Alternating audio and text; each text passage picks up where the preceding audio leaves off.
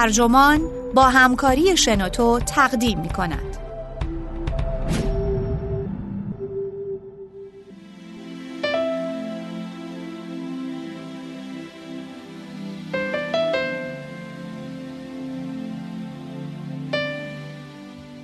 پایان عصر شبکه‌های اجتماعی دور از تصور نیست. نویسنده نیک بیلتون، مترجم بابک طهماسبی، منبع ونیتی فر، ترجمه شده در وبسایت ترجمان، گوینده اکرم عبدی.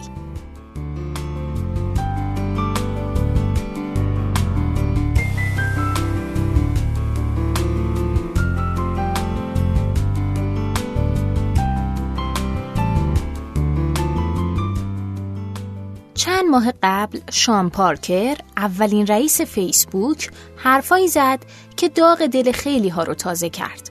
پارکر تایید کرد که فیسبوک و دیگر شبکه‌های اجتماعی آگاهانه و عامدانه از نقصان‌های روانشناختی انسان‌ها سوء استفاده می‌کنن تا کاربرانشون رو هرچه بیشتر درگیر کنن. دقیقاً مثل نوعی اعتیاد. این سخنان نشانه‌ای بود از موج جدیدی که بین مردم راه افتاده.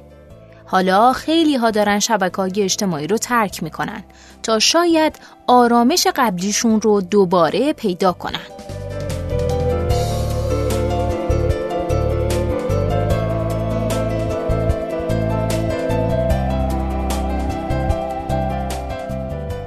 بسیاری آمریکای پیش از جنگ داخلی رو یک فانتزی پیشرو تصور می‌کنند. مردانی با سبیل‌های چخماقی که در سالن‌های گرد و خاک گرفته لم دادن و عرق ذرت بالا میندازن و صدای پیانو هم در پس زمینه میاد. ولی در واقعیت زندگی در اون روزگار کثیف‌تر از این حرفا بود.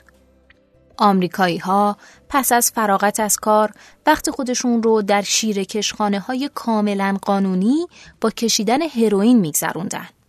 در سال هزار و هشتصد و هشتاد و پنج میلادی تریاک و کوکائین رو حتی به بچه‌ها هم می‌دادن تا مرهمی باشه بر درد دندون درآوردن. قطره کوکائین برای دندان درد که با شعار تسکین فوری تبلیغ می‌شد، بسته پانزده سنت فروخته می‌شد. امروزه در میانه بحران مواد مخدر وقتی این رو میشنویم بی برو برگرد تعجب میکنیم و میپرسیم واقعا چه فکری پیش خودشون میکردن؟ منم غالبا همین تعجب و سوالو دارم وقتی به شبکه‌های اجتماعی و تسلط فعلیشون بر جامعه فکر میکنم. آیا نسل‌های آینده در ده یا بیست یا صد سال آینده به امروز ما نگاه می‌کنن و با سردرگمی می‌پرسن درسته که این شبکه‌های اجتماعی فوایدی داشتن، ولی با وجود شواهدی مبنی بر اینکه این پلتفرم‌ها در حال نابود کردن جامعه بودن، چرا نسلی از انسان‌ها اینقدر به اونها باور داشتن؟ شواهدی مثل این که تروریست ها از این شبکه ها برای عضوگیری استفاده می کنن. این شبکه ها باجگیری رو تسهیل می کنن، اضطراب و افزایش می دن و انتخاباتمون رو خراب می کنن. البته بعضی از افرادی که این شبکه های اجتماعی رو ایجاد کردن، امروز مطمئن نیستن که اینها اصولاً فایده‌ای هم دارن. یه ماه پیش نوشته‌ای منتشر کردم که به تفصیل شرح میداد برخی از اولین کارمندان فیسبوک حالا هیولایی رو میبینن که خودشون خلق کردن. چنان که یکی از نخستین کارمندان فیسبوک به من گفت شبها در جام دراز میکشم و به چیزایی فکر میکنم که در اون روزهای اول خلق کردیم و اینکه چه کاری میتونستیم بکنیم تا از این محصول اینطور استفاده هایی نشه. بعد از انتشار اون نوشته منتظر ایمیل ها و پیام های خشمناک کارمندان سابق و فعلی فیسبوک و توییتر و اینستاگرام بودم، ولی اینطور نشد و در عوض ایمیل های زیادی از کارکنان سابق حتی فعلی این شبکه های اجتماعی دریافت کردم که اعتراف میکردن همین حس رو دارن. حتی بعضی از اونا گفتن که خودشون دیگه از این پلتفرم ها استفاده نمی کنن. کسایی که با من تماس گرفتن از رده‌های مهندسی بودن تا مدیران ارشد برخی از سرمایه‌دارانی که در روزهای نخستین این شبکه‌ها یا رقباشون از اونها حمایت مالی کردن، به من گفتن که دیگه از این شبکه‌ها استفاده نمی‌کنن یا خیلی کم استفاده می‌کنن. ماه پیش مارک ساستر از شرکت Upfront Ventures نوشت که بعد از مشاهده که استفاده ترامپ از شبکه‌های اجتماعی، فیسبوک و توییتر رو از گوشی خودش پاک کرده. او نوشت: این کار باعث بهبودی عظیم در هر روز از زندگی من شد. بهبودی که نمیتونم توصیف کنم و باید خودتونم این کار رو بکنید تا بفهمید. این کار اون به موازات تعداد بیشمار روزنامه نگارانیه که به من گفتن حساب کاربری خودشون رو حذف کردن یا اپلیکیشن های شبکه های اجتماعی رو در گوشی های خودشون پاک کردن.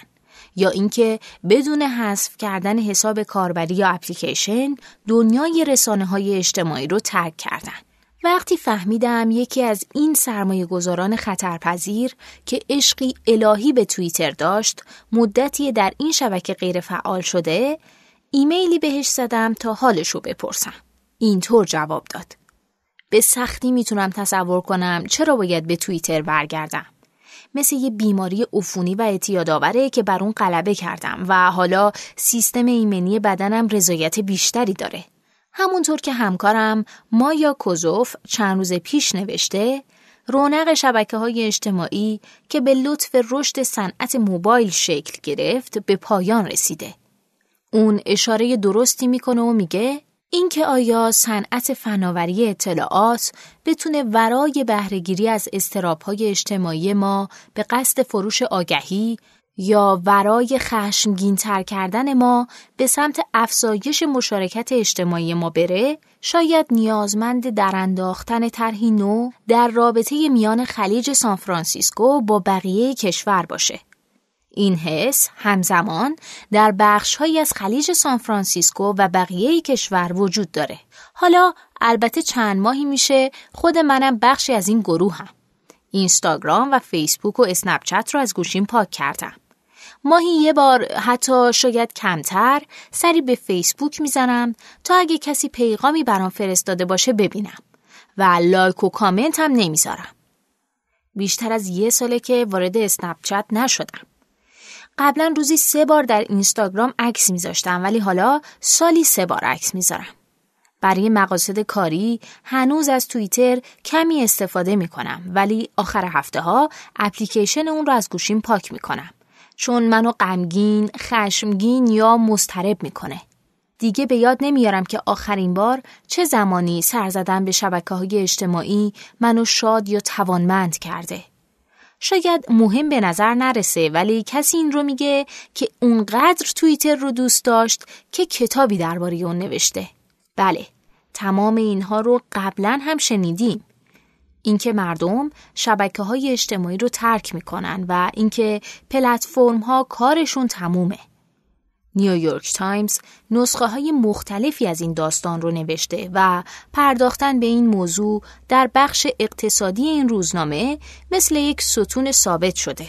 ولی باور دارم این بار اوضاع فرق داره و این شروع یک چرخش بزرگه و تقصیر برگردن همین شبکه های اجتماعیه. یکی از مشکلات اینه که این شبکه های اجتماعی شباهت زیادی به مواد مخدر دارن. فیسبوک و سایر شبکه‌ها به خوبی این موضوع رو میدونن. گوشی هامون چند بار در ساعت از لایک ها و کامنت ها و ریتیوت ها میگن. تلاش همشون یکیه، اینکه ما رو دوباره اونجا بکشن تا آمار و ارقامشون برای گزارش درآمد سه ماهه بعد بهتر بشه. شان پارکر، یکی از نخستین سرمایه‌گذاران فیسبوک و نخستین رئیس فیسبوک، چیزی رو به زبون آورد که همگی میدونستیم. قصد فیسبوک اینه که مثل مواد مخدر عمل کنه. با دادن گاه به گاه دوزهای پایین دوپامین از این طریق که کسی برای عکسی یا برای نوشته‌ای لایکی یا کامنتی گذاشته. پارکر گفت که این کار آمدانه و با نقشه قبلی بوده. این شرکت ها از نقطه ضعفی در روانشناسی انسان سوء استفاده می کنن. این نکته رو چامات پالیهاپیتیا از مدیران سابق فیسبوک هم بازتاب داده. در برنامه‌ای در تلویزیون سی ان ان که درباره نقش فیسبوک در جامعه بود، اون از خودش پرسید آیا خودم رو مقصر میدونم؟ و پاسخ داد قطعاً خودم رو مقصر میدونم. و در نهایت بزرگترین دلیلی که منجر میشه مردم شبکه‌های اجتماعی رو کنار بذارن اینه. وعده ارتباط ختم شد به واقعیت گسست. همگی دیدیم دونالد ترامپ چطور از شبکه‌های اجتماعی بهره گرفت تا بین ما تفرقه بندازه. چگونه مشکلات درونی تاریک و رقت‌انگیز خودش رو به جهانیان توییت کرد. چگونه توجه نکرد که عواقب برچسب زدن‌های بچگانه روی یک دیکتاتور کمونیست که به اندازه خود اون مشکلات درونی داره، ممکنه ما رو در آستانه یک جنگ هسته‌ای قرار بده. دیدن همه این اتفاقات به صورت زنده باعث میشه که از خودمون بپرسیم با این عمر گرانقدر چه میکنم؟ در مورد گفتگو با سایر شهروندان هم اینطوره. همه ما تلاشی منجر به شکست برای گفتگو با سایرین در شبکه‌ها داشتیم که به سرعت تبدیل به جنگ و دعوا شده. یا افرادی غریبه به شما حمله ور شدن چون عقایدتون با آنها متفاوته. سالها پیش یکی از مدیران فیسبوک به من گفت اختلاف نظر سر یک مسئله اصلی ترین دلیل قطع دوستی در فیسبوکه. اون به شوخی گفت کی میدونه؟ اگه این وضع ادامه پیدا کنه شاید آخر سر کاربرایی داشته باشیم که فقط چند تا دوست تو فیسبوک دارن. از همه بدتر هممون دیدیم روسیه به گونه این شبکه‌های اجتماعی رو علیه ما آمریکایی‌ها به کار گرفت که ده سال پیش کسی نمیتونست فکرش رو هم بکنه. اصلا بیایید این شبکه‌های اجتماعی رو بدیم به روس‌ها. روس‌ها از شبکه‌های اجتماعی ما استفاده کردن تا تفرقه افکنی کنن. مثل عروسک‌گردانی که ارادش رو بر روی عروسک تحمیل میکنه. همونطور که یک مقام دولتی اخیراً به من گفت پروپاگاندای پنهانی پوتین یکی از موفق ترین کارزارهای تاریخ معاصر بوده. به گفته مقامات تمام چیزی که پوتین نیاز داشت همین شبکه‌های اجتماعی بود. از وقتی عضو این شبکه‌های اجتماعی شدم این اولین باره که در اردوگاه کسانی قرار میگیرم که میپرسن چه فکری پیش خودمون میکردیم.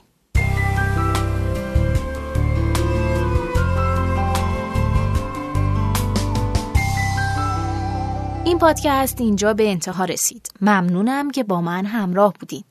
اگه شما هم ایده‌ای دارید که فکر می‌کنید میتونه برای بقیه جالب باشه، اونو در قالب یه فایل صوتی در سایت شنوتو و یا اپلیکیشن اون با بقیه دوستاتون به اشتراک بگذارید. ممنونم.